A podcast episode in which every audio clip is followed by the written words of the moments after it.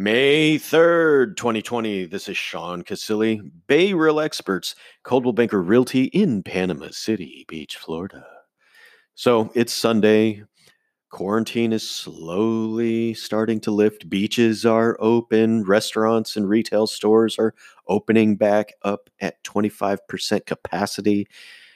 But maybe you're still wanting to hang around the house because you want to play it on the safe side. Well, here's your home sprucing up tip for Sunday. I want to talk about plants inside the home. Now, exercise a little bit of restraint with this topic because you know when, there's nothing more overwhelming to walk into a potential listing and the seller says, Is there anything that you think I should do to get the home ready to sell? And you say, in the most polite way possible, Can you try and eliminate a little bit of your jungle in here? Um, we want to use these as decoration accents, um, not as a theme to your home.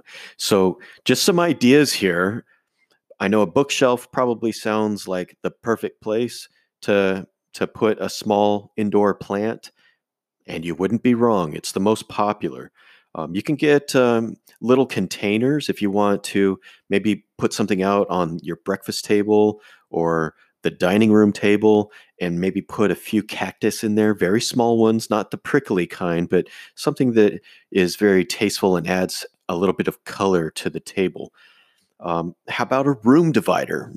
If it's a bookshelf or uh, a headboard or a footboard, the back of a couch, how about some plants that are no more than about six inches to 10 inches, including the pot tall? That could be a great place. Here is one of the coolest ideas, but you have to have a big enough shower. Why not add a small palm to your shower?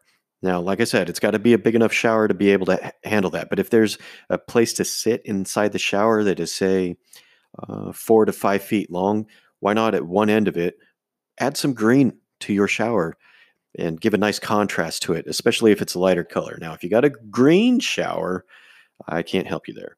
But that's one of the coolest ideas that uh, I think that would be good for introducing plants into the home. I'm not really a big fan of um, hanging plants.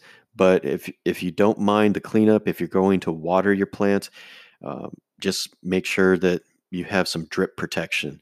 Uh, there's even wall mounts for plants that you can use now if you want to, like I said, add an accent to your your bathroom or your bedroom, a living area. You can put a small plant on the wall or several small plants to kind of break up the space in a living area.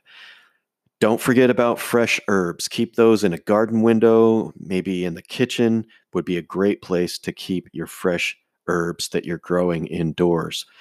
And then just the last thing, you know, my mom, she, when I was growing up, she loved having indoor plants. And maybe that's why I'm partial to indoor plants. But again, exercise restraint. Don't go nuts inside the home.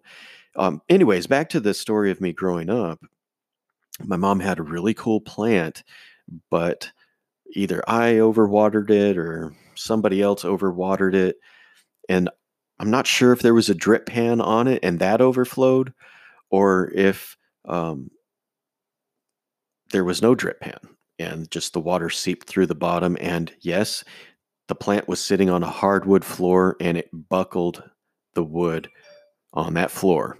So if you're going to have a big tree in the living room, make sure that you have drip protection if it's on hardwood floors or even those um, i forgot the name of them they're like uh, pergo or something like that it's not the luxury vinyl plank but like the first generation of um, plank flooring uh, it, it actually you spill a glass of water on that stuff and it will bubble so be careful with your surfaces. If you have indoor plants, make sure you have drip protection.